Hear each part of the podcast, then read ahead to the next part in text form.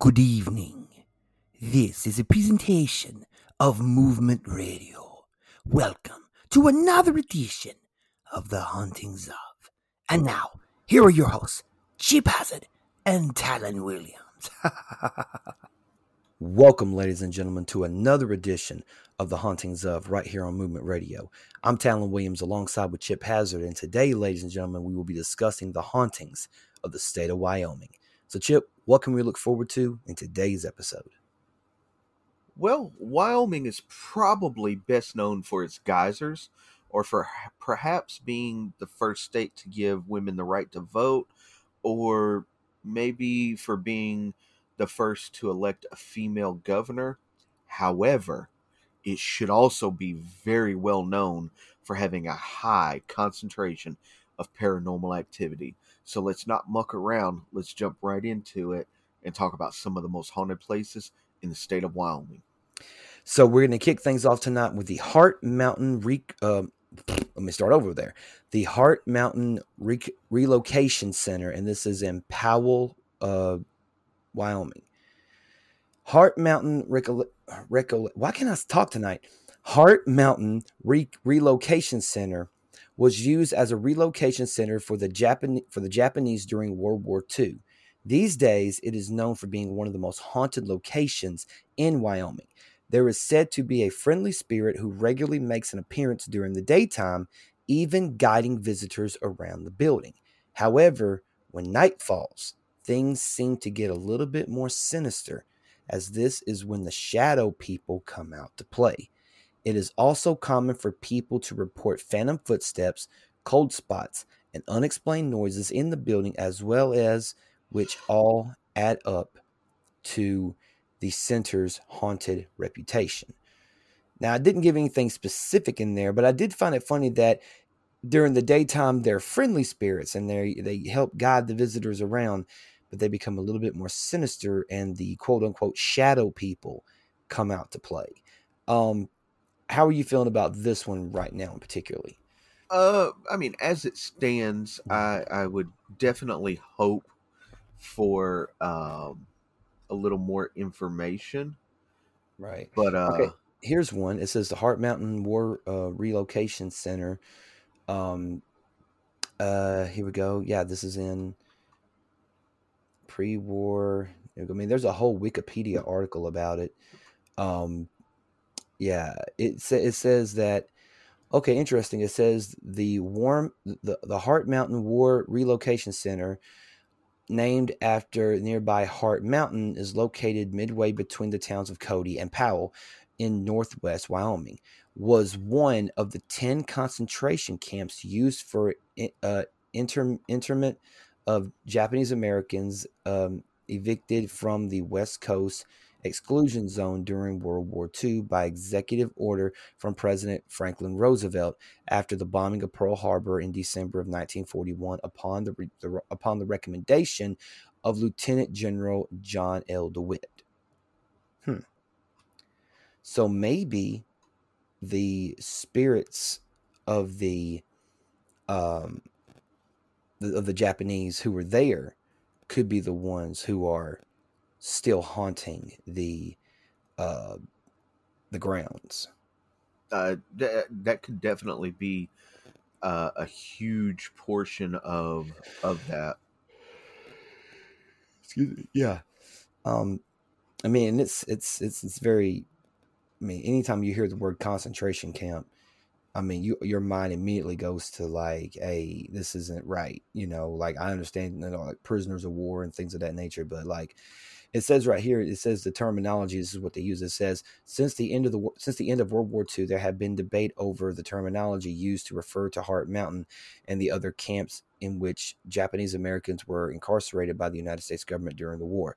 Heart mountain has been referred to as the war location center uh, uh, relocation center the uh, interim camps, the concentration camps, and the controversy over which term is the more accurate and appropriate continues to this day. Scholars and activists both have criticized interim camps um, as euphemistic, as Japanese Americans were not there for their protection and could not leave.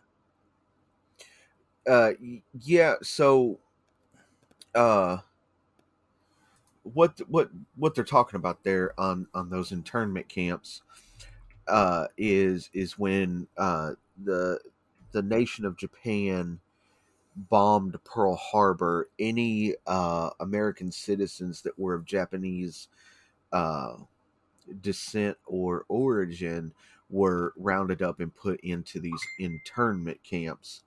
Um eh, very very similar to the Nazi concentration camps from you know the same same era. Um except for they were uh, uh apparently i don't know because i wasn't there but apparently they were a little more well taken care of uh, but they rounded them all up and put them in these internment camps for fear that they were uh, Japanese spies on American soil, and they were going to try to like take over from the inside out. Yeah. So Um, it says that's, right that's here. what I understand, Right. uh, and I'm sure there's a lot more to it, and it's probably not as nice as it would be made to sound. Right. Um, now, I did find this one article on onlyinyourstate.com um, where it talks about how uh, it's no surprise then why this place would land in the list of the top five most haunted places in Wyoming. Uh, now, we do have 10 on this list, but according to this uh, website, only in your state, there's five. Uh, tied for the tied for second place with the uh, Warren Air Force Base. I don't know if we'll talk about that. We might. I don't know. Uh, despite the fact that so many families tried to maintain a sense of normalcy during the time inside the camp, there is still more than enough sorrow and heaviness that still lingers even decades after. Um, it says today the camp has been reinvented to a more formal, inter, in, in- informative camp, informative center, educating Americans about this dark time of their past. It is not, however, without its ghost. Employees of the of the building, uh, current and past, have reported many bizarre, frightening experiences. They've heard coughing and voices whispering when no one else is around. Nobody that nobody that they can see anyway. Visitors have reported very similar experiences. There are numerous tales of people feeling watched, hearing phantom music playing in empty barracks, and even friendly hosts that lead guests around their tours only to disappear shortly after the tour begins. Other reports claim that the shadow people in the halls and barracks, when the sun goes down, uh, people see something move out of the corner of their eye, but when they look, there's nothing there. And the camp was designed. The camp was designated as a National Historic Landmark in early 2007. To this day, visitors can still take tours, though we can't exactly promise that your guide will be living. Um, Yeah. okay, okay. yeah. Um, good to know, Cat. Hey, so here's your tour guide. His name is Casper. Hi, how you doing today, folks? Uh, no, no, nah, man. I'm, I'm, you know what? I, I don't even need to be here. I'm good.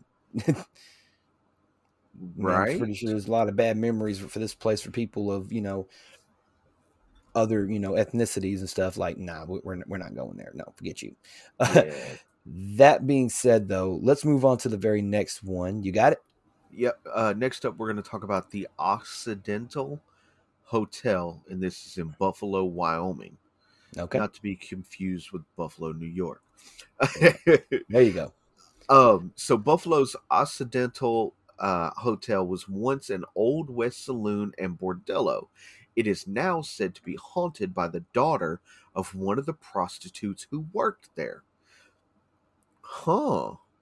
The daughter of. Okay, that's Yeah. interesting. Yeah. Um, so the girl is said to have died on the upper floor of the building, and she manifests as a spectral woman in white with long, dark hair. Uh, she has been known to move furniture around and is also said to be responsible for a variety of unexplained noises around the hotel. She has also been known to tap guests on the shoulder while they are sitting in the bar, and some guests claim to have heard her laughing and also to have heard some other disembodied voices suggesting that she is not the only spirit that is haunting the Occidental Hotel. Oh What do you wow. take? Yeah, what do you take from this so far? Uh, so far, I mean, it, it, it it's like the daughter of one of the prostitutes. Now it doesn't say how old the daughter the daughter was. Um, so I'm not getting a vibe of Ghost Kid. Um, no, no. but at the same time, you know, maybe back in you know, and again, it doesn't go back and say how old this is. I'm going to assume if it was a saloon and a bordello, those are not words that they commonly use in today's, um, you know, bar industry or whatever. Saloon's more old fashioned, you know, Western style, and a bordello is more of a, you know, a nice word to say, you know, whorehouse. Um, right. You know, or nowadays they call them cat houses, but whatever. You, live your truth, Vegas. Um, but I mean, for her to manifest like this, you know, um, almost honestly, do you want to know what what it reminds me of? It reminds me of when we did the Alaska episode and talked about the Red Onion Saloon. Like that's the vibe I'm getting from it. Yep, that's the exact vibe I'm getting from it. And um, if you look up, uh, was it the Occidental Hotel? Uh, matter of fact, I'm probably have to figure out a way to spell this. Occidental, no, not Occidental propane. I don't want pro. No, I want propane, propane, and propane accessories. Alrighty. Occidental Hotel. There we go. Yep. And uh, you can still book it. And it says here Occidental Hotel, book your dream vacation. And yeah, okay, sure, whatever. Yeah, do you want to do that? I'm not, no, I'm not looking for a check in date. Shut up. but they provide scuba diving and all kinds of stuff. I'm like, where the hell do you scuba dive?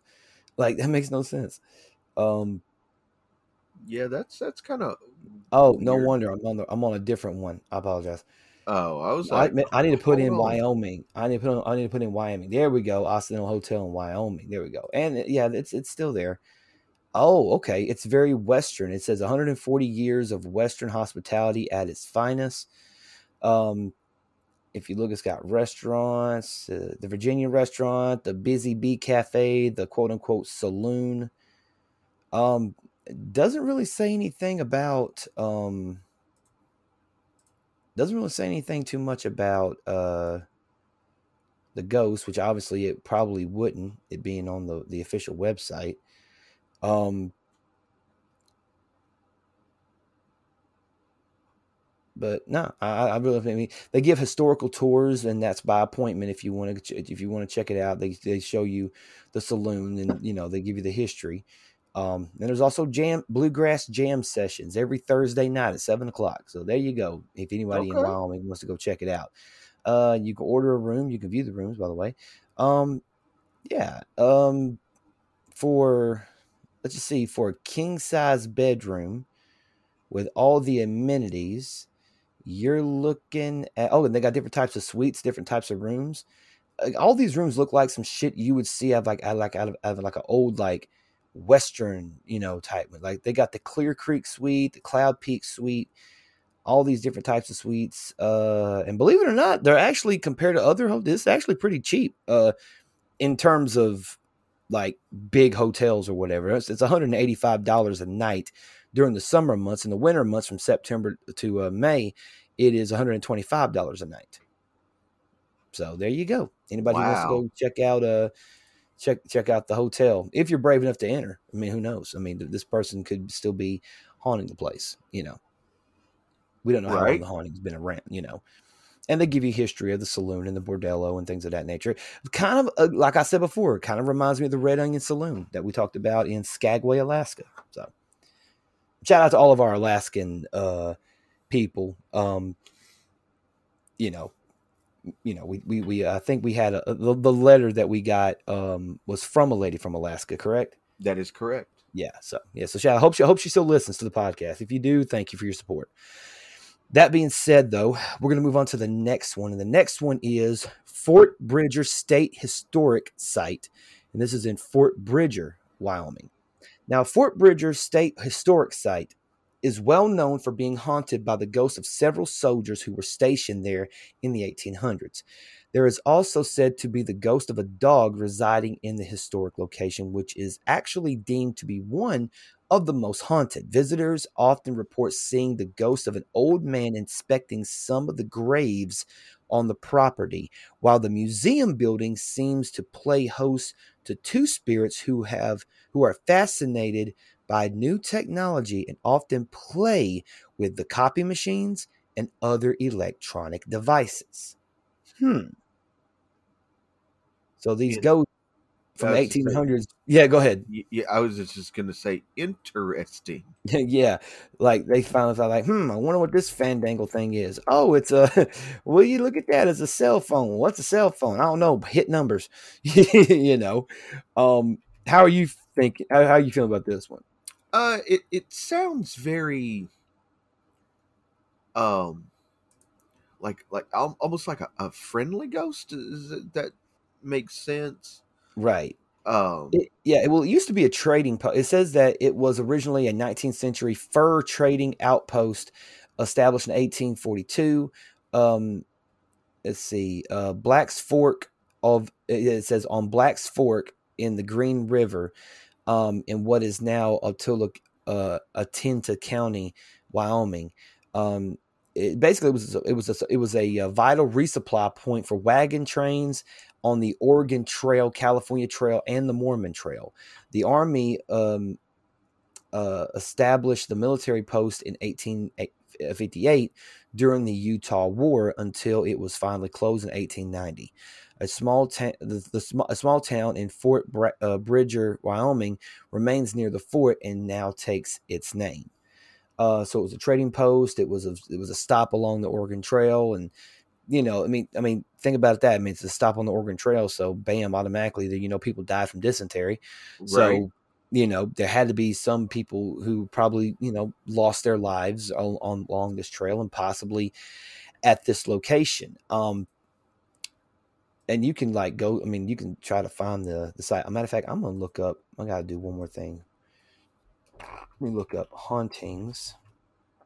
See if they'll do that.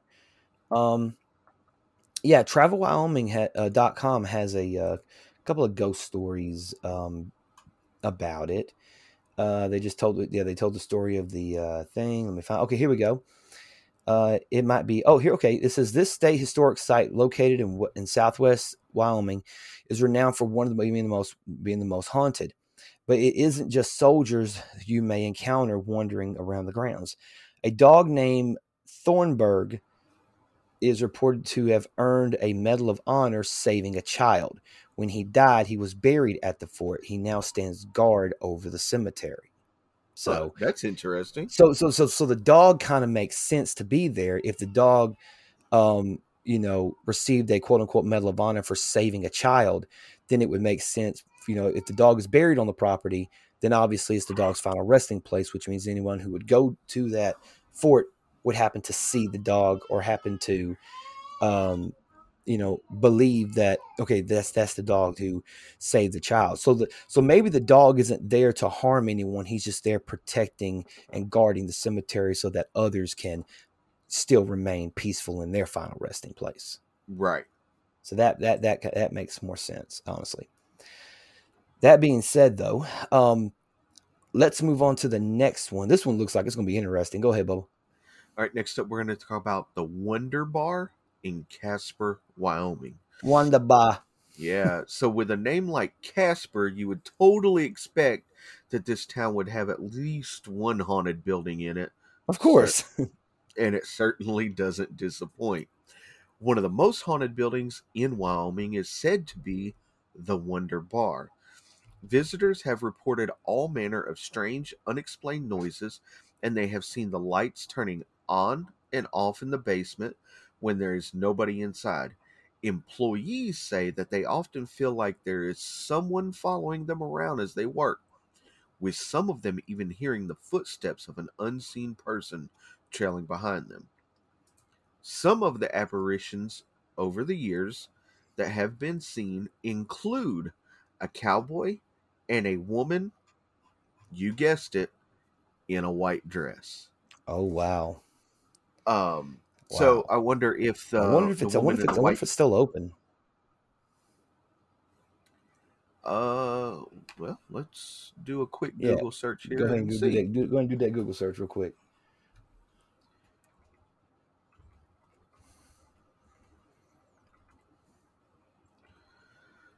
Uh, what? Yeah, just, just recent. Yeah, it just recently um, closed. Um, oh wow. Yep. In Was it- uh, i- in 2019, it closed. Oh wow. hmm Okay, so pre-pandemic, so it wasn't like the it wasn't like the pandemic, you know, caused it to close or anything like that. Right. Um, if you look at some of the reviews that it had, it said ordered a hamburger and the burger was really thin, dry, and burnt. Do not recommend. Oh wow. yeah, I kind of want. I kind of want to go through some of the reviews just to see, uh, just to see. Uh, I stopped in for dinner and drinks. The drinks were off point, and the menu was really unimpressive. We ended up paying for our drinks and heading somewhere else for dinner. The, the wait staff was great, and the place was really large and open. However, the food completely sucked, and I would not go back to this place ever again. Yeah. Uh, so here's a little more about the uh, the Wonder Bar here. Go ahead. This is uh, this is from KingFM.com uh, from September. Uh,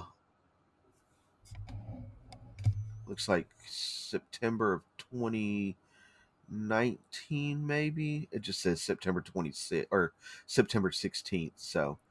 Um, it says yesterday, owners of Casper's world famous Wonder Bar announced that they would be selling the iconic downtown saloon next month.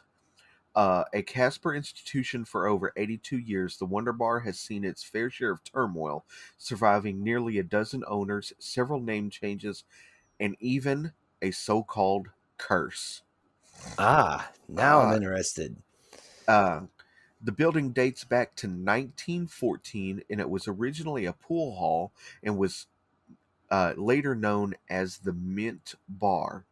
It was renamed the Wonder Bar shortly after Prohibition ended in 1934 and became the anchor of Saloon Row, a notoriously rough and rowdy block on South Center Street.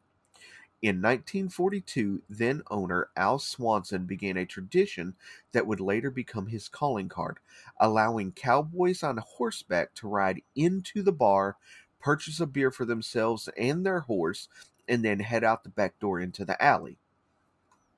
Okay. Okay. Uh, one of those cowboys was Joe Lowndes, a member of the notorious outlaw gang, the Wild Bunch. The historic saloon also hosted the likes of John Wayne, Ernest Hemingway, and D- Dizzy Gillespie. Uh, the Wonder Bar's most famous visitors, however, may have been the ghosts. It is reputed to be arguably the most haunted bar in the state of Wyoming. Employees have reported hearing footsteps follow them in the basement, along with lights turning off and on by themselves. Others have heard what they believe were ghosts bellying up to a stool at the empty bar after hours. Some have even reported hearing the voices of children playing and laughing upstairs. Fuck that. Uh, guests and employees have also reported witnessing the image of a cowboy accompanied by a woman in a white dress. One Right. of the most popular Wonder Bar legends involves a cleaning lady and her cat. Okay. Yep. According to the story, the cleaning lady brought her cat to the bar one night where they both saw a ghost walking down the stairs. Evidently, the cat was so terrified that its fur was standing on end. Hmm. In the 1980s, the so called Wonder Bar curse began. It started when a patron fell down the stairs and died. Then there was a deadly shootout on Center Street, which led to a series of name changes. For a while, it was called Tommy Knockers. Then, yes. Uh, then it was called the Cattlemen's Club. Then it was called Break Time. And after that, it was called the Bootleggers. Finally, it was purchased in 2003 and officially renamed the Wonder Bar. Over the decades, one thing has never changed. For generations, it was always a place where a stranger was just a friend we haven't met yet. It's more than just a bar, it's more than just a historic building. It's part of a fabric of part of the fabric of Casper.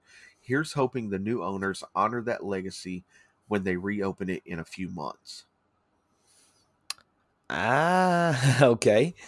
So I uh, don't know if I, I, want to go to this one.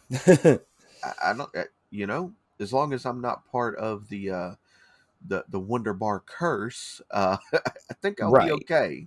right, exactly. Excuse me. Yeah, I tell you what, it's uh, it, that one. Yeah, because you think about like all the all the different you know things. Okay, like you see, you hear the voices, and you, you I, I, the whole time I'm thinking like, okay, the image of the cowboy. Could this been a patron who always frequented that place? And it says he was accompanied by a lady. What could that be? His wife, his his mistress, his girlfriend. Right? You know, you, you kind of want to know, okay, who was this person? You know what I mean? Um, but I mean, obviously, I mean, if it's from since the 1940s, it's been, you know, considered a haunted place. Even back then, I mean, for for 82 years, and you have a you have the, the so-called curse, even going back all the way that far. That that should you know ring a couple of bells. Be honest with you, like, oh, I don't know if I want to come to this place. Yeah, that's that's one of those that like you, once you read about it, you're like, um, yeah, maybe that's not on my list of places that I want to visit. Nah, not in any way, shape, form, or fashion. That being said, we're going to move on to the next one. And the next one is Fort Laramie Historic Site. And this is in Fort Laramie, Wyoming. In 1850, Fort Laramie was known for being a trading post which was operated by the American Fur Company. It is said that the that the agent running it bought his daughter out with brought his daughter out with him and that she disappeared one day after disobeying her father and going riding alone. You might expect it to be her who haunts the fort, and perhaps she is one of the spirits there, but the most well known entity is the ghost of a cavalry officer. Visitors also report phantom footsteps and doors opening and closing by themselves. Now, unfortunately, that's all the information that uh, Haunted Rooms America gives us, but with a quick little Google search, we can easily look up Fort Laramie hauntings. And yeah, I found a one oh my god. Guess guess what website, Bubba? Only in your state.com. There you go, onlyyourstate.com. now, it seems like hauntings are always tied to history, spirits from the past coming back to visit inhabitants of their old stomping grounds. Therefore, I guess we really shouldn't be surprised that this old fort in Wyoming, which is now a historic site, a national historic site, is thought of to be not only one of, but the most haunted places in the state of Wyoming. Now, to understand these ghosts a little better, you need to be familiar a little bit with the with the fort's history. This old fort dates back to 13 uh, 13, wow. 1834 when it was a trading post known as Fort William, okay?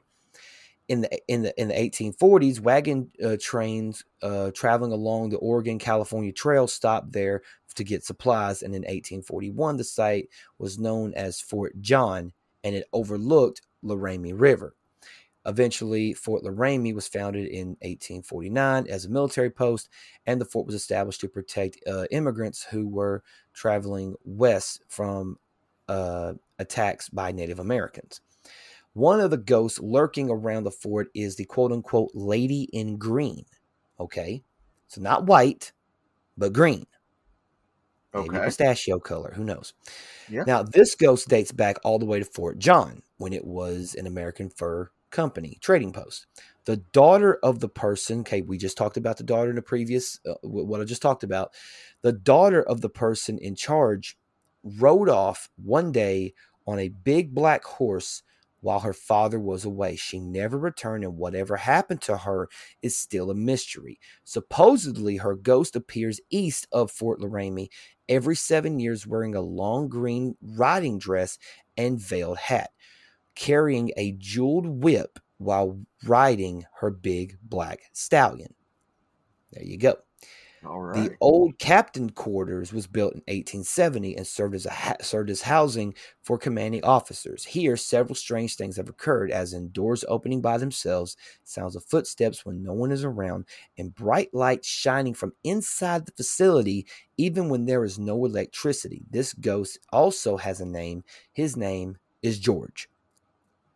Which way did he go, George? Anyway, the Calvary barracks bar- barracks building is also said to be haunted. This building was built in 1874 and houses hundreds of soldiers.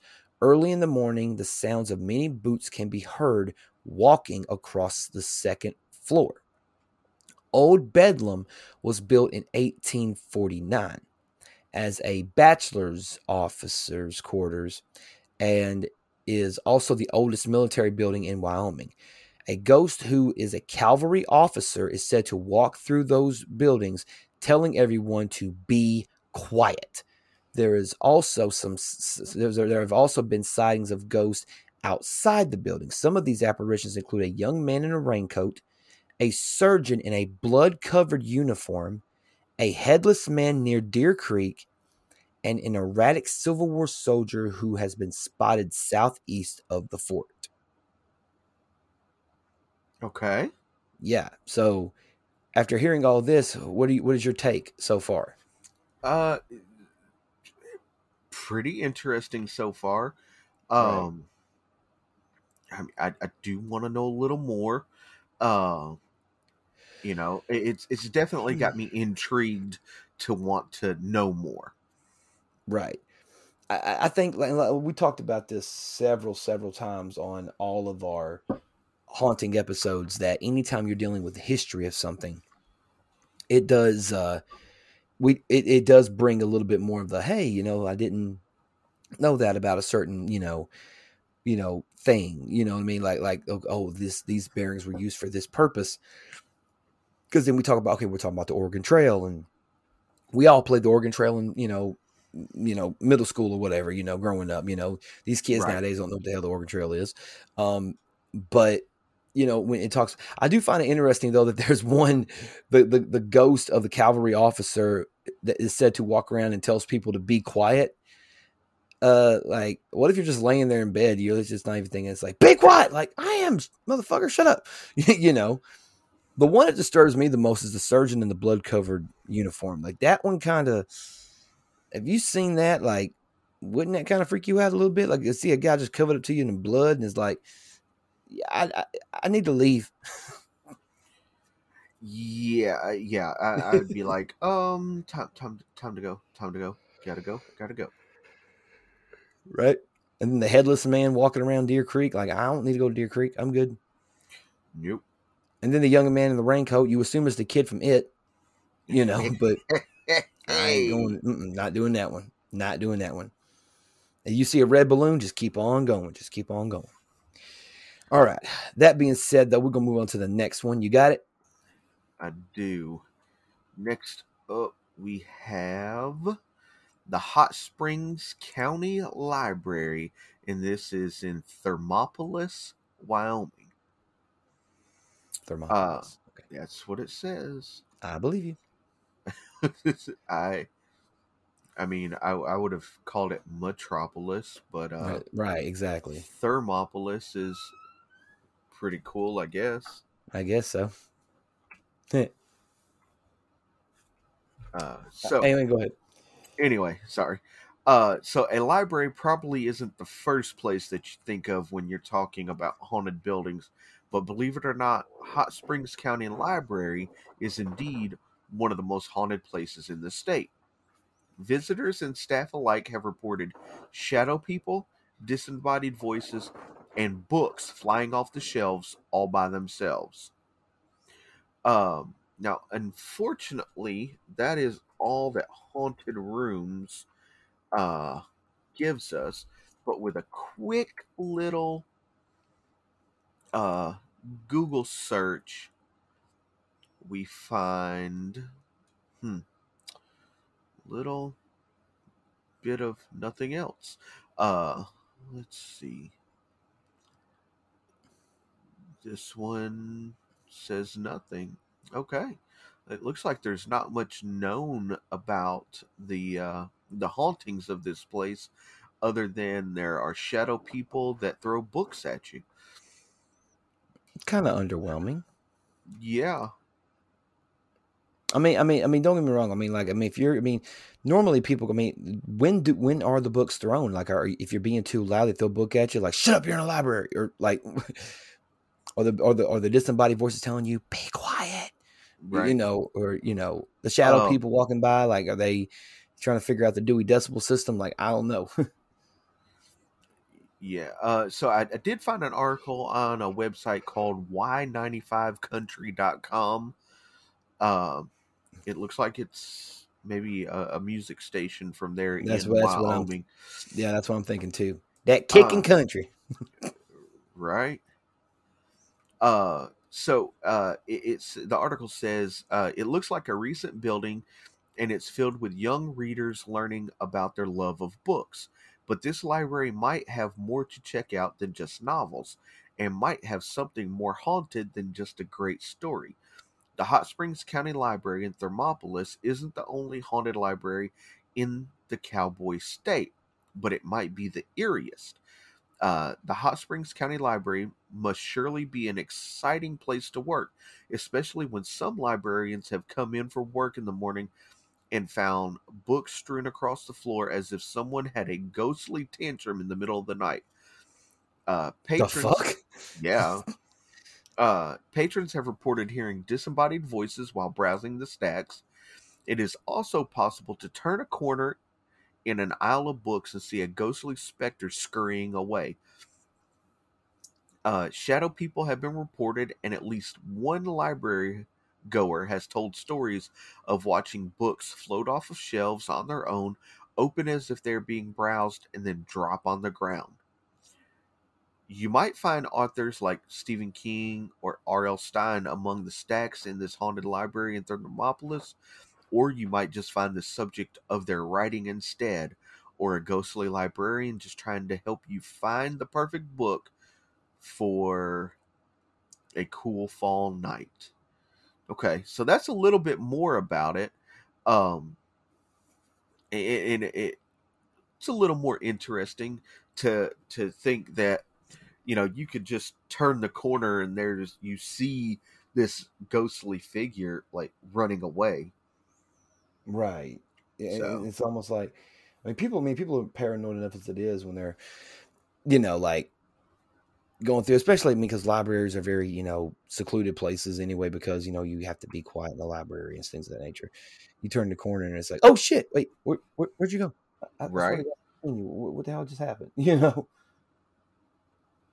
but yeah, I mean, I, this is one library I just don't want to go into.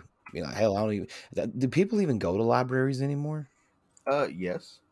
Some people. I mean, I'm sure some people do.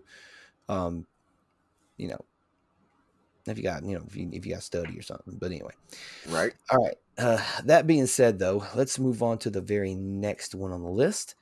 The next one is called the Old Faithful Inn, and this is in Yellowstone National Park.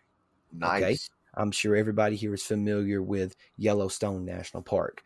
Uh, the majority of people who visit Yellowstone National Park come for the geysers or more specifically for Old Faithful. However, there is another must see attraction in the park for those who have a taste for the paranormal, and that is the Old Faithful Inn, one of the most haunted inns in the state of Wyoming.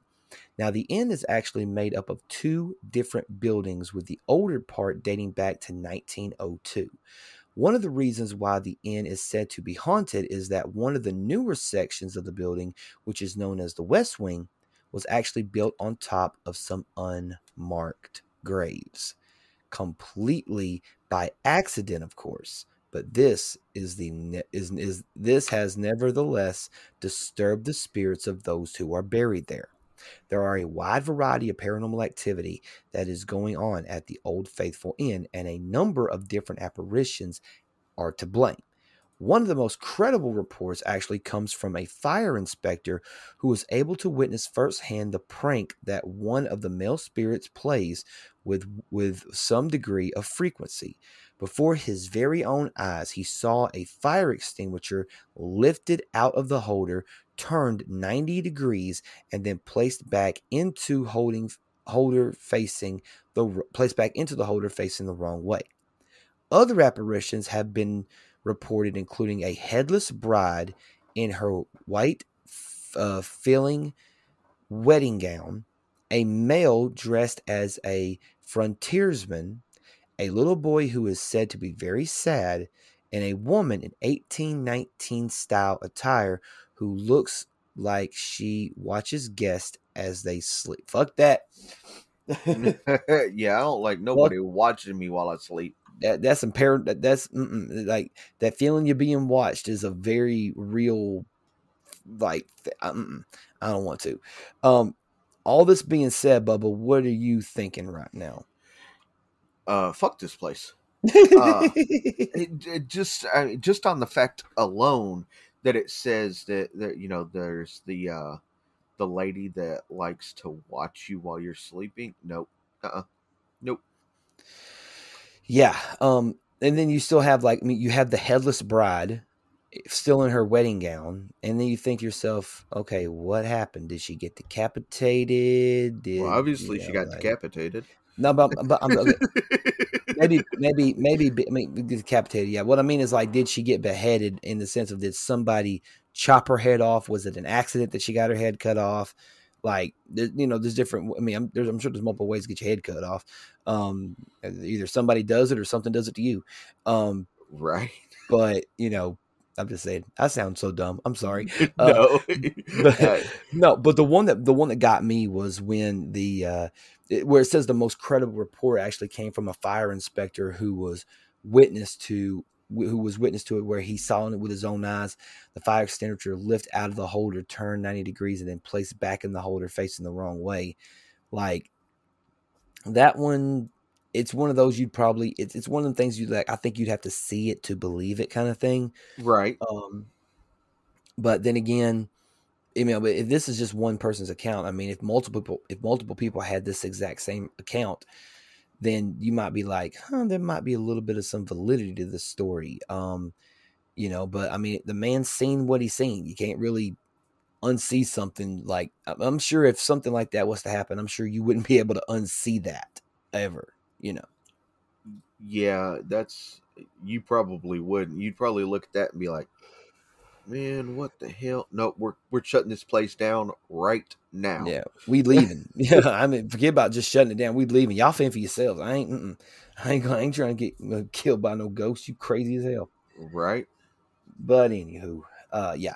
So, yeah. So this one, this one was very interesting. I'm, I'm thinking that, and and because it is Yellowstone National Park and it is a big park, probably one of the most famous parks, um, in the world um, yeah, more, more, or less, more or less. You and definitely the definitely the most famous in the United States, and mainly people come because they want to see the geyser. They want to see Old Yeller or Old Faithful. Why would I say Old Yeller?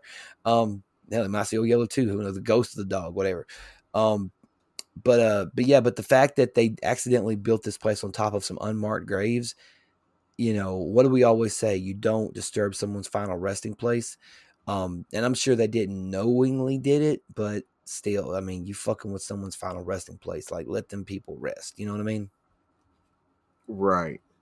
But anyway. Yeah, we've always said you don't fuck with somebody's final resting place. Like that's right. that's it. You just do not do that. So right. Anyway, so let's move on to the very next one. Do you have it? I do. Next up, we're going to talk about the Wyoming Territorial Prison, and this is in Laramie, Wyoming. Okay, so we're going uh, back to Laramie again. Yes. Uh, so Wyoming Territory Prison was built in 1872, and it started out as a small facility with only 42 cells spread across three floors. Each cell was tiny, but in times of overcrowding, there would often be two inmates per cell in rooms barely large enough for one. We've talked about this several times about the the overcrowding of yep. of prisons and uh, mental hospitals. So we're we're just sticking on track here. Right. Uh, the prison housed a variety of criminals, but no capital offenders, and there were no executions staged here. That's interesting. yeah. Very. Um, so, uh, in 1889, the prison was expanded to double the number of cells and add additional facilities, including a chapel and a dining room. In 1903, the prison was closed and converted into an or agricultural experiment station. It is now a museum and state park, not to mention one of the most haunted places in Wyoming. One of the most Mhm. prevalent spirits haunting the prison is said to be of the ghost of Julius Greenwelch, a convicted murderer who ran a cigar making operation from the prison. Uh huh. Yep. Uh, he seems to be, be mischievous, but the harmless spirit who likes to hide women's tools, especially if they are making too much noise. He has also appeared to people who were napping uh, when they should be working. His appearance is almost always accompanied by the scent of a cigar. Hmm. Very, very interesting. I'm, I'm really like, okay, because he was a convicted murderer. hmm I kind of want to know, like, what was his murder? Like, what, like, what did, like, what did he, like, uh, who did he kill? What did he do? Did he kill, uh, I mean, was it his wife? Just other, you know, people like that is, like, that is something I'm interested to see. Julius. Greenwelch. G R E E N W E L C H. Yes. Yeah. See, that's telling me something. Okay. Okay, I found something called hauntedhouses.com. Um, this is also Wyoming Territorial Prison serves life after death.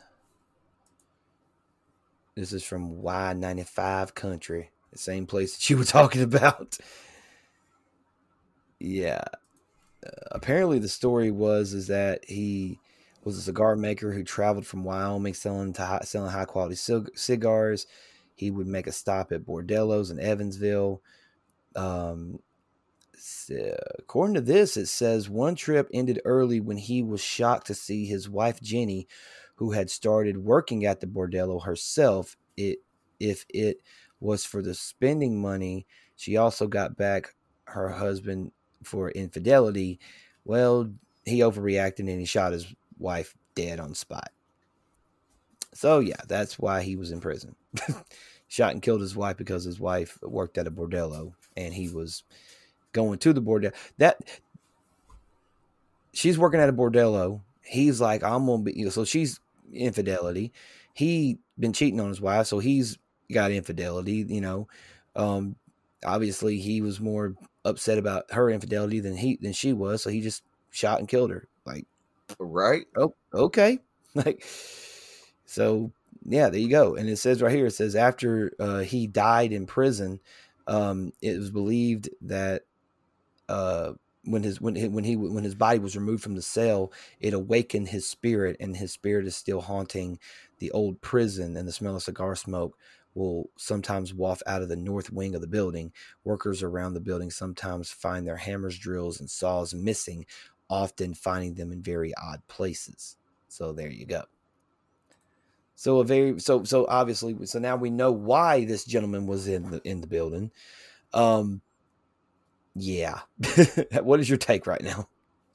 Uh, so it, it uh, uh, you know, obviously, um, even though he was a convicted murderer, um, it says that he's very harmless and and likes to hide, uh, you know, hide tools and stuff like that. Uh, so it, you know, it's as if he was like, "Hey, yeah, you know, I did this really bad thing, but I'm really not a bad person.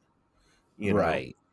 Um, you know, it was a uh, A heat of the moment kind of thing. right, right.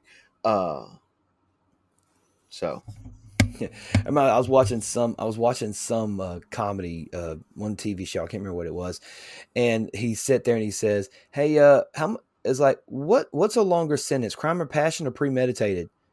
Premeditated. Okay, good. I won't think about it or something like that. Um, maybe there's one. Yeah, maybe you know he just he's you know, um, but the fact that he's like you know like you know don't make too much noise you know around you know my you know I guess final resting place. I mean, obviously that would be, which I don't, it doesn't say whether he was buried there, you know, or close to it. Which I do find it funny that it said no capital offenders, yet he was a murderer. Isn't murder considered a capital offense? Uh, yes. so, yeah, but I mean, but it also said back in 1872. So, but then in 1889, so maybe it was different. I, I don't know. Um, but yeah, I mean, I mean, you, you, smell the cigar smoke. You know, is that a black and mild or a Swisher? Which one is it? right. Or is I'm that sure that it, or is it a Cuban? You're right. You never know. Um, you know, I don't think they had Swisher sweets back in the, the old 1900.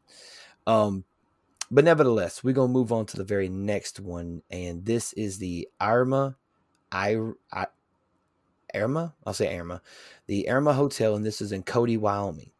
The thing that the Irma Hotel in Cody is best known for is that it is actually built by none other than Buffalo Bill. However, what most people do not know is that it is also one of the most haunted hotels in Wyoming and is said to be haunted by Buffalo Bill himself, along with a host of other restless spirits. Um, Guests of the hotel have often reported a wide range of paranormal activity, including phantom footsteps and unexplained noises. But perhaps the most discerning of yeah, discerning of all is seeing a ghost that appears to be missing the lower half of his body. The hotel is named for Buffalo Bill's youngest daughter, Irma, Irma Cody, and it is said that she also haunts the property. An apparition matching her description has been seen in room 16, which is used for which used to be her room. Guests who have seen her say that she appears sitting in a rocking chair in the corner of the room. Okay. okay. Uh, anybody remember the remember anybody remove remember the uh the creepy pasta uh the watcher yes. or or the other watcher about the guy who looked through the hole and seen the pale woman in the front or the pale woman in the room. He went back that third night and looked, and she, he just seen a constant shade of red. Oh, her she's completely pale, other than her eyes, which are bloodshot red. Ooh, you know, like I mean, it, I don't know if it's one of those situations, but but I, def- I definitely find this interesting because it was you know it was it was named after Wild Bill's daughter, and it was also built by Wild Bill and it says uh, Wild Bill that Buffalo Bill. I'm sorry, and that Buffalo Bill is still there. Uh, how are you feeling about this one? Uh, pretty pretty interesting. You know, just the fact that you know they they uh, uh, what was it? I just lost all train of thought.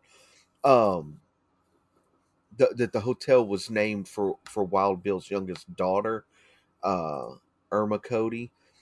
Uh, I, I, thought that was pretty interesting. There's some history there. Uh, you know, and we always like when there's uh, history dabbled into the hauntings of, uh, right. and and then you know uh, we have that kind of a a callback to uh, you know an earlier episode when we not an earlier episode of the hauntings of, but uh, when we've we've done a couple of episodes of creepy pastas and we had the call back to you know the the watcher oh excuse me you know with uh, her sitting in the rocking chair in the corner of the room. Right. Uh, you know so it really interesting to me. Right and if i'm not mistaken and, and again and if and for those of you who, who are wondering you know the, who is Buffalo Bill? We're not talking about the, no Buffalo Bill was not the guy who started the NFL team, the Buffalo Bills. That's not who it is. Okay, um, his name was William Frederick Cody. Um, and his nickname was Buffalo Bill. And he was an American soldier, a bison hunter, and a showman. And he was born in the Iowa Territory, now known as the state of Iowa. But he lived for several years in his father's hometown, which is modern day Mississauga, Ontario, Canada, before the family returned to the Midwest and settled in the Kansas Territory. Buffalo Bill started working at the age of 11 after his father's death and became a rider for the Pony Express back when he was 15 years old. Now, during the American Civil War, he served uh, the Union from 1863 until the end of the war in 1865. Later, excuse me, later, he served as a citizen scout for the United States Army during the Indian Wars, receiving a Medal of Honor in 1872. One of the most famous and well known figures of American Old West, Buffalo Bill's legend uh, began to spread when he was only about 23 years old. Shortly thereafter, he started performing in shows displaying a cowboy theme and episodes of the frontier and Indian Wars. He founded Buffalo Bill's Wild West in 1883, taking his large company on tour in the United States and beginning in 1887, the Great Britain and continental Europe. So he was uh, very well known. Uh, you know, he was. And, he, and he's been and he's been portrayed in many different works of literature and things of that nature. Um, he uh, there was uh, I think the latest the earliest movie or the latest movie that I can remember him being is is or or him being depicted is in the movie Hidalgo. Do you remember that movie? Yes. Yes. Uh, it was based on the legend of Frank Hopkins, um, who was also a professional uh, horseman who one time performed at the Ringling Brothers Circus. Uh, it featured on the web J.K. Simmons. For those of you who don't know, J.K. Simmons is the guy who's in all the uh, farmers insurance commercials. We are farmers. Blah, blah, blah. Uh, he played Wild Bill in that particular um, movie. Um, and there's been plenty of movies going back to the 1920s about Buffalo Bill and those uh, different types. Um, there's actually there's actually a song by the greatest rapper that ever lived, Eminem, called Buffalo Bill. If anybody wants to take a look at that, uh, or anybody wants to take a listen to that, and as we talked about previously, the NFL team, the Buffalo Bills, is actually named after Buffalo Bill after a fan cast the idea in a contest to find the team's next name. Because previously, the Buffalo Bills, uh, if I'm not mistaken, was, they've been around since 1960. And even before then, they were um, if i'm not mistaken the bills were it was but the bills were not the first professional football team in buffalo because they were you know another there was another team there. Uh, i can't remember who it was off top of my head but since 1960 the buffalo bills have had that name. Um so yeah. So going back to um the actual uh haunting of uh the hotel itself it kind of makes sense if it is buffalo bill who created it, Buffalo Bill, who still resides there. It kind of makes sense. And also because it's named after his daughter, it kind of makes sense for their spirits to still inhabit this building. Okay. Yeah. Yeah. Especially room 16. Don't go to room 16 and don't look through the keyhole because you never know. You never know. Mm, no, you don't. But you anyway. definitely don't want to do that. But that being said, though, let's move on to the last one of the night. You got this one, brother? I do. Next up, we are going to talk about the Historic Plains Hotel, and this is in Cheyenne, Wyoming. So, the Old West style of the Plains Hotel in Cheyenne, Wyoming continues to draw a lot of guests. Aside from providing weary travelers a classic place to stay with modern amenities.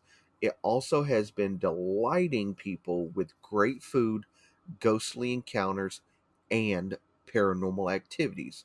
The most popular of which is a woman named Rosie. All right. All right. According to the hotel's many legends, a bride named Rosie and her groom, who were on their honeymoon, were among the many guests of the hotel. One evening, the groom went to the lounge to enjoy a few drinks. However, while he was in the lounge, he met a prostitute. Having her husband gone for a long time, Rosie went looking, only to find him and the prostitute chatting and laughing at the bar. Rosie watched as her new groom and the prostitute headed upstairs. She followed them to the woman's room on the fourth floor and, in a jealous rage, shot both of them using her husband's gun. Pause. I do not blame her one single bit. Oh wow. So instead of just walking up and just confronting them right then and there, she allowed this process to continue. Like, you know what? He might, you know, like I'm gonna give him the benefit of the doubt. He's probably just talking to her, you know, as a friendly little chat. Wait, is she is he holding that bitch's hand? Hold wait, where they fuck? Oh my well, hold on man. We on our honeymoon and then you gonna take another one. Look, we ain't in no open relationship. I ain't down with no threesome, no girl on girl acting. Mm, I ain't down with that. How you? We, I didn't oh, sign oh, up oh, for see- polygamy. No, and you know you ain't getting bit- like you know till death do us part. All right, cool. We finna make it happen then, you know. And then, yeah, in a jealous, yeah, fourth, yeah, what, yeah. I mean, now did now it didn't say whether they she caught him mid coitus. So there's a, there's another Nope. uh question. It didn't say that. But I mean, I'm but you're we're going to assume that the husband was caught with his pants down. I'm going to assume. I would assume. Yeah. Um. So anyway, so after she shot and killed both of them, she then went back to their honeymoon suite and killed herself. Mm. It says that the spirits of all three have been frequently seen by employees and guests of the hotel. Oh wow. Hotel staff have heard laughing and crying coming from the room which was once Rosie's honeymoon suite. Rosie Oh, has wow. been spotted in her blue dress walking along the hotel corridors. The groom, wearing a black dress coat and a white shirt, is most often seen on the fourth floor and the basement, and the other woman is frequently seen on the second floor wearing her short red dress with white lace. Mm, red dress and white lace. Yep. Yep. She was a she was a she was a heathen. A lady of the night, is they the like lady of the night. Or as or as we say in this house, a hoochie mama. But we'll go ahead, we'll move on from there. All right. So go Uh, ahead, brother. What, what, so what else you I, got? I was going to say a little history about the uh, the hotel here. Uh, says the Plains Hotel opened in 1911 and was Cheyenne's premier hotel at the time. It was distinct, it, or it has distinctive features which other hotels in the area did not have. The hotel had a stained glass skylight and a two-story lobby mezzanine. The finely appointed guest rooms were also the talk of the town. The Plains Hotel was the result of the annual $1 dinner in December of 1909 of the Industrial Club, now known as the Chamber of Commerce. The club president, Thomas Haney, said that Cheyenne was badly in need of a modern hotel, and by February of 1910, the Cheyenne Securities Company came into being with one purpose the building of the hotel. Uh, it was designed by William Dubois. By June of 1910, the construction began. The total cost of the building or of building of the hotel, including furnishings, was only two hundred and fifty thousand dollars. Mm. Mm-hmm. Uh, the hotel's But back, grand opening, yeah, but back then, two hundred and fifty thousand dollars was a lot. right? Uh, well, let's see. Let's convert. Do the conversion uh, rate. What was that? June of 1910. All right. Let's see. Convert that. Let's see. 1910 to 2021. Uh, so, uh, converted two hundred fifty thousand dollars in nineteen ten would be the equivalent of seven point two million in twenty twenty one. Uh, and that would Yeah. be a two thousand seven hundred eighty four point four seven percent increase. Damn. That's a lot. yeah. So, um, so the hotel's grand opening was on March 9th, 1911. The band played until the wee hours of the morning while army officers and ladies in elegant gowns danced, laughed, and talked. Back then, the Plains Hotel was a five story hotel with three elevators, 100 guest rooms, lush private baths, exquisite furnishings, telephones, and other amenities which most of the time hotels did not have.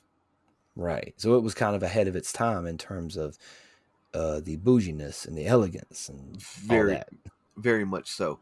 Uh, and and you can still uh, stay there.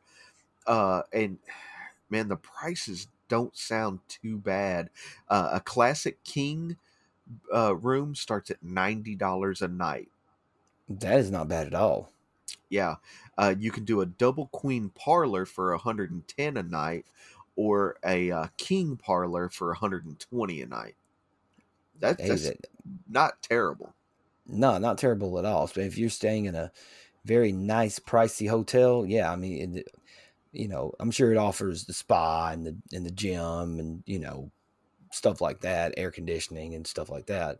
Right. So, but but yeah, um, so yeah, so this one's definitely one that, I mean, golly, I mean the but again, like it, it always goes back to like you know, and we've talked about this similarly, like because you got Rosie, you got her husband, and you got the other woman still haunting this place, almost as if like you know, could like I mean, because I mean, I don't know, I don't know if the ghosts actually communicate, but maybe Rosie looks at him and, and she's like, mm, "Nah, go be with your other ghost, bitch. Mm-mm, don't don't try to get with me now." right. You know, might be might be something. I don't care. Um, nevertheless, though, after okay, so after all the ones that we've talked about tonight, which ones did you think was the most interesting? Uh, so, so clearly the uh the historic Plains Hotel I thought was interesting. Um, yes. The uh, the Irma Hotel in Cody was interesting. Uh, right. Uh, more so after uh, we we looked up Wild Bill and kind of gave his history, uh, but also I like the uh, the callback to you know a, a previous creepy pasta episode there Right. Um let's see. The I mean they were all kind of pretty pretty interesting. The Wyoming Territorial Prison, they're uh finding out, you know, about Julius Green Welch. That was interesting. Um there were there were several others as well. Yeah, yeah. So, I throw in uh, Yellowstone also had a uh, had, had had some pretty good um, things to it. I mean, the wide variety of spirits that they talk about. Again, the, the decapitated, beheaded, headless bride, uh, you know, is one of them. Right. Um, and then you look at, I mean, but, but a lot of it was, you got to think Wyoming, and this is back during the, the during the days of World War II, and also people, you know, you know, with their covered wagons, you know, going across land to, to discover California and you know, maybe even some gold rush stuff, you know, when they talk about going out to California, you know, to, you know, bury for gold. And this was, you know, obviously this is 1849. So, you know, obviously there's going to be people there looking for gold, you know, and then you got the Wonder Bar, who, which just recently closed. And that one had a very haunting history uh, behind it as well. Um, so yeah, um, all very interesting ones. Uh, but definitely for me, Irma Hotel and the Historic Plains Hotel were two of the one of the two of the most interesting ones um, that I've seen or that we that we talked about tonight. That being right. said, ladies and gentlemen, um, kind of bittersweet that I'm fixing to say this, but I believe that's I mean, that's it. uh, all 50 states have been accounted for here on the hauntings of. Um, literally, we this series got started literally because you guys wanted it. Um, when we did the poll back a couple back two years ago, when we said this, and then we did we did this poll literally right after we did the po- the episode. This podcast is horrible. Um, where we put out the poll, hey, what episode do you guys want us to do next? Do you want us to do cult classic movies, or do you want us to do haunted places in America? And overwhelming, a seventy six percent of you guys wanted us to do the hauntings of, and you can tell a world of difference between that first episode when we talk about the hauntings of Alabama to this episode, the final episode. Um, for now, at least, I will say for now, uh, this is it's definitely the final episode of us talking about the the most haunted places in the United States. But man, there's other places we can talk about as well. Oh, I don't know if it's even going to be the mo- the last episode of ha- most haunted places in the United States. Ah, that's why I said we'll see. We That's will right. certainly see. Um, but Um, definitely, but definitely, um, I mean, other things. What, what were you gonna say, Chip? I, I was going to say, little did we know that when we put that poll out, what we were getting ourselves into. Uh, it has been an incredible ride. You know, when we put the poll out, we thought, oh, we'll just do one episode, you know, most haunted places. And then we started doing research, and it was like, no, man, we can't just do one episode. This this has got to be a series. You know, we need to break this down state by state.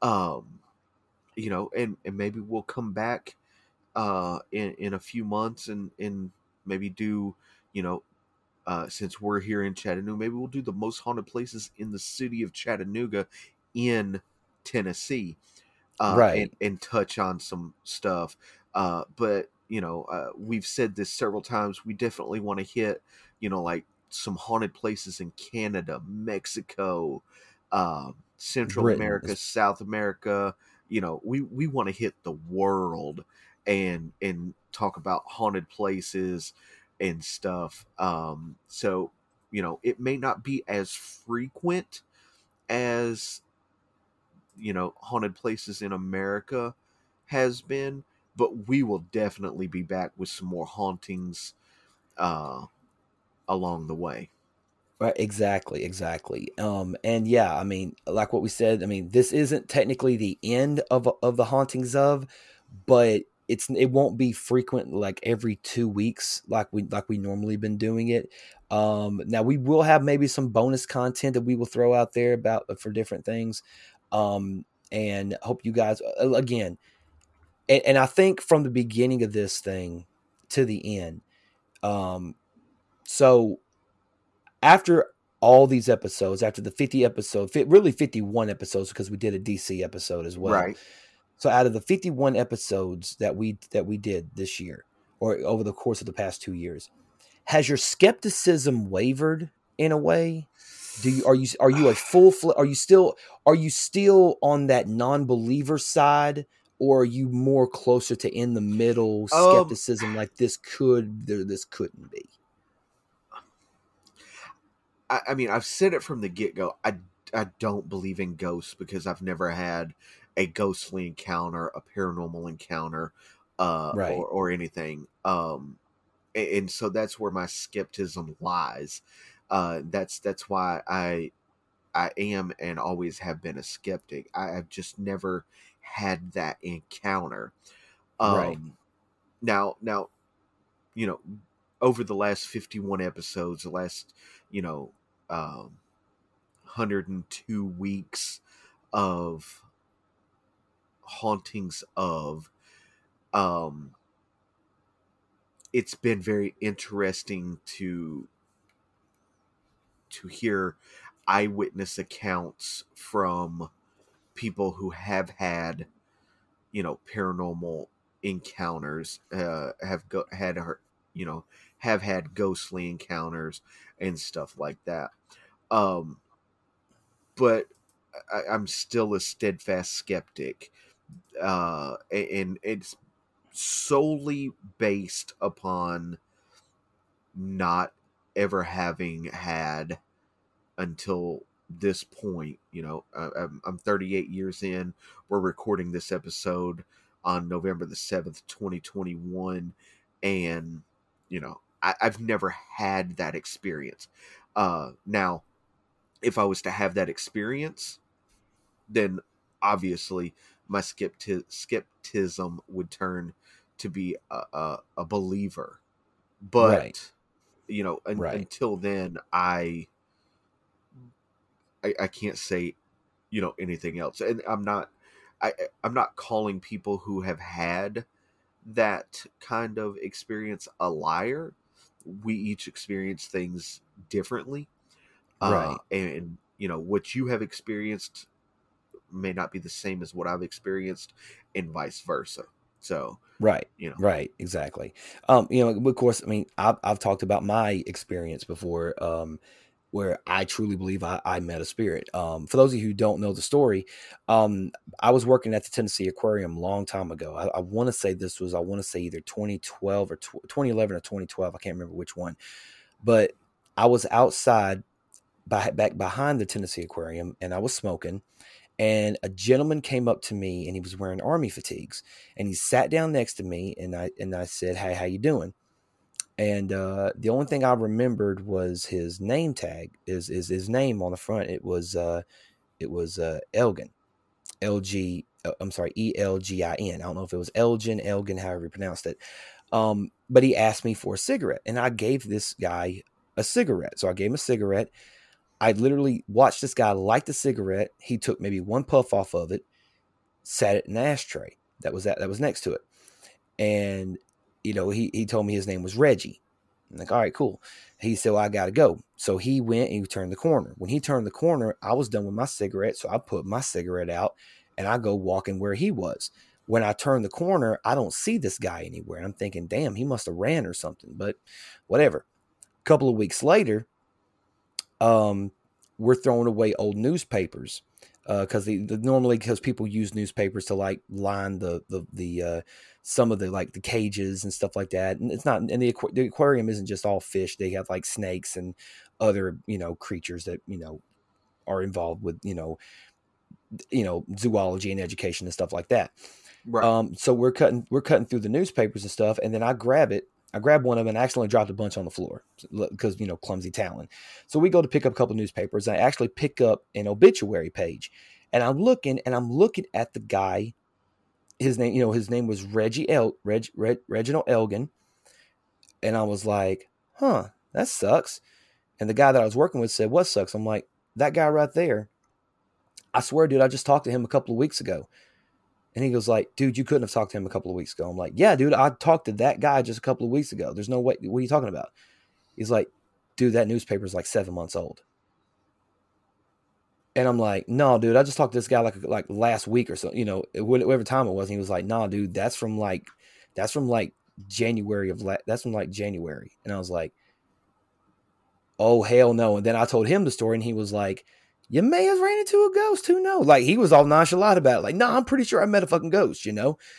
And right. I tried looking, I tried looking the dude up, couldn't find anything about the guy, and I'm just like, like you know, like it was like that's what hooked it for me. And I don't know if it was just right place, right time, you know, because again, I'm a firm believer that, you know, you know, a ghost is either a manifestation of an angel or a demon, you know. So if maybe this person was an angel who I just happened to have an encounter with, maybe he was waiting for somebody else. You know, I don't know what the situation was, but it was just weird to me. And maybe in my head, I'm trying to rationalize: did I did, did I did I really see this guy?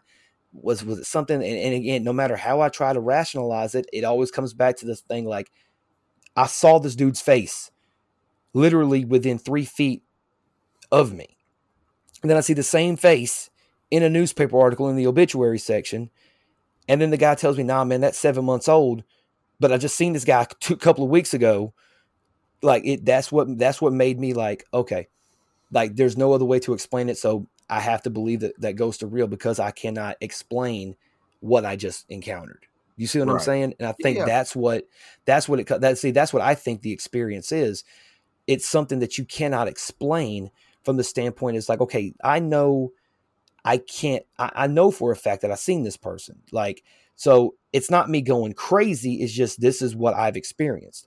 And and I know a lot of people say like when when people pass away that you normally hear their voice or you normally or you normally see signs, you know, maybe not directly hearing the voice or or actually seeing like an an apparition of them, but a lot of times you'll hear a message or you'll see something and it it, it clicks and you automatically think, man, that's something that you know, like you know, if you have you know a friend pass away or something, it's like, yeah, that's something he would say or that's something he would do, you know, or or it triggers a memory of something. You see what I'm saying? So right. there's always that. You know what I mean? Um, you know, because I'm I remember when when one of our friends, you know, passed away uh last year, Drew. When Drew passed away, um, I would always like like I mean, because we we learned so much from him, and I'm not saying that I've seen a manifestation of Drew. That's not what I'm saying, but I am saying that sometimes you'll hear something, or sometimes you'll you'll think you'll see something, or you'll hear, hear something,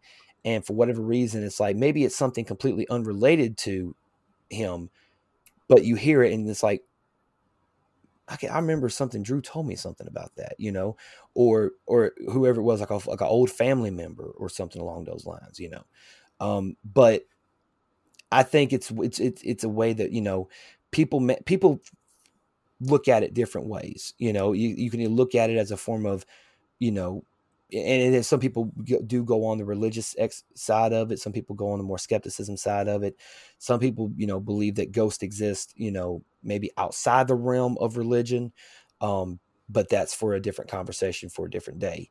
Um, right. but as just someone forget about the skepticism for just a second as somebody who is a fan of like because you're a fan of horror and different things like that but as somebody who is very you know interested in the idea of the haunted places this whole experience how has it been for you just individually like as far as just like as far as maybe entertainment value or maybe you know history value or maybe learning something from that standpoint? How are you feeling about just from where we from where we were to where we are now in terms of you know what you've learned and things of that nature?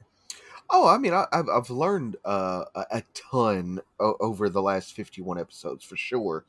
Um you know I, have I've learned a lot about the united states uh in itself right. uh you know i've i've learned uh, a good bit about uh you know paranormal. Uh i've learned that uh places will use paranormal and try to boost it right. to um to to uh profit yes. for, for themselves. I mean i distinctly remember we were talking uh i want to say it was it was maybe california uh on on that episode where there was um a ship that uh like they immediately came out and was like yes we you know we doctor up some of this and all that but a good bit of it is real. Well, you can't tell me that you've doctored it, but it's real at the same time. Like, you know, do you remember that episode? Oh, absolutely. Uh, that was okay. one of the ones. I think it was a was it a ship off the coast. Matter of fact, you know what? I got I got the the damn website right in front of me. I'll just go straight back to California. And We can look it up and let's see what it is. Um, yeah, I believe it was California. Let me look you know. through here because I'm pretty sure. Um, was it the Queen Mary Hotel in Long Beach? Uh, um, maybe, maybe that was it. It was a ship. It was a ship, but it was also um, a hotel at the same time. There was the bridge in Pasadena. There was a cemetery in Claremont. Disneyland in Anaheim was also considered uh, uh, haunted at one point. Uh, the Whaley House in San San Diego. Yeah, there was a whole lot of a good hunt. Okay, I'll ask this question, and we will actually. You know what? I'm going to halt on that question because I think I got another episode idea before we actually okay. before I get this conversation. We'll talk off air about that.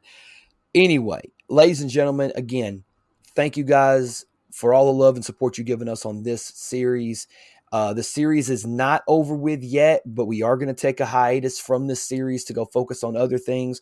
We do have another project coming up very soon, um, and we look forward to it. And we hope that you guys are ready for it as well and excited about it as much as we are. Uh, we're still going to do We Talk Wrestling, still going to have our list, uh, different listicles that we're going to be doing, um, more uh, different things, uh, battle topics, and uh, Rap Rewind is going to be coming back very soon. We're going to have another edition of an evening with coming up really quickly. Um, we we we we st- we're still going to give you guys a rock retrospective of Blink One Eighty Two, so just please be on the lookout for that as well. Um, and also something about sports is also going to be continuing after uh, this season of Are You Ready for Some Football? So we do have a lot of stuff that we that we got going on. Um, that being said, would you fixing to say something? I didn't want to cut you off if you were. No, no, we're okay, good. cool. All right, cool. Uh, that being said, though, do you have anything to say before we bounce out of here tonight? As always, check out movementradio.us. That is your one stop shop for everything Movement Radio. Absolutely. Shout out to our good buddy Sean Thompson over at Thompson Personal Training. Go to Sean Thompson or Sean, or, or Thompson Personal Training on Facebook to check out pricing. Really good dude. He will take care of you. We guarantee it. Shout out to uh, Jerry and Jennifer over at the Chronic Conversation podcast, Andrew and Sean at the Warrior Workout Network. Shout out to uh, Ivan Montanez, twitch.tv slash unleash demon for his content. Go check it out. And as always, guys, we love you. We appreciate you guys. Thank you so much. And that's it for this series for now, but we will return at some point later in the future. Thank you guys for listening to this episode, and thank you guys for all the love and support that you've given us here on Movement Radio and the series known simply as The Hauntings of. Chip, let's hit him with the outro. Please do not leave without leaving a like, comment, share, and subscribe on your favorite podcasting platform. Follow us on all of our social media Facebook, Twitter, Instagram, TikTok. Check out the YouTube channel and subscribe. Click that bell to get notified of our latest videos and check out movementradio.us. I am Chip Hazard, And I am Talon Williams. and this is Movement Radio. God's plan, my friends.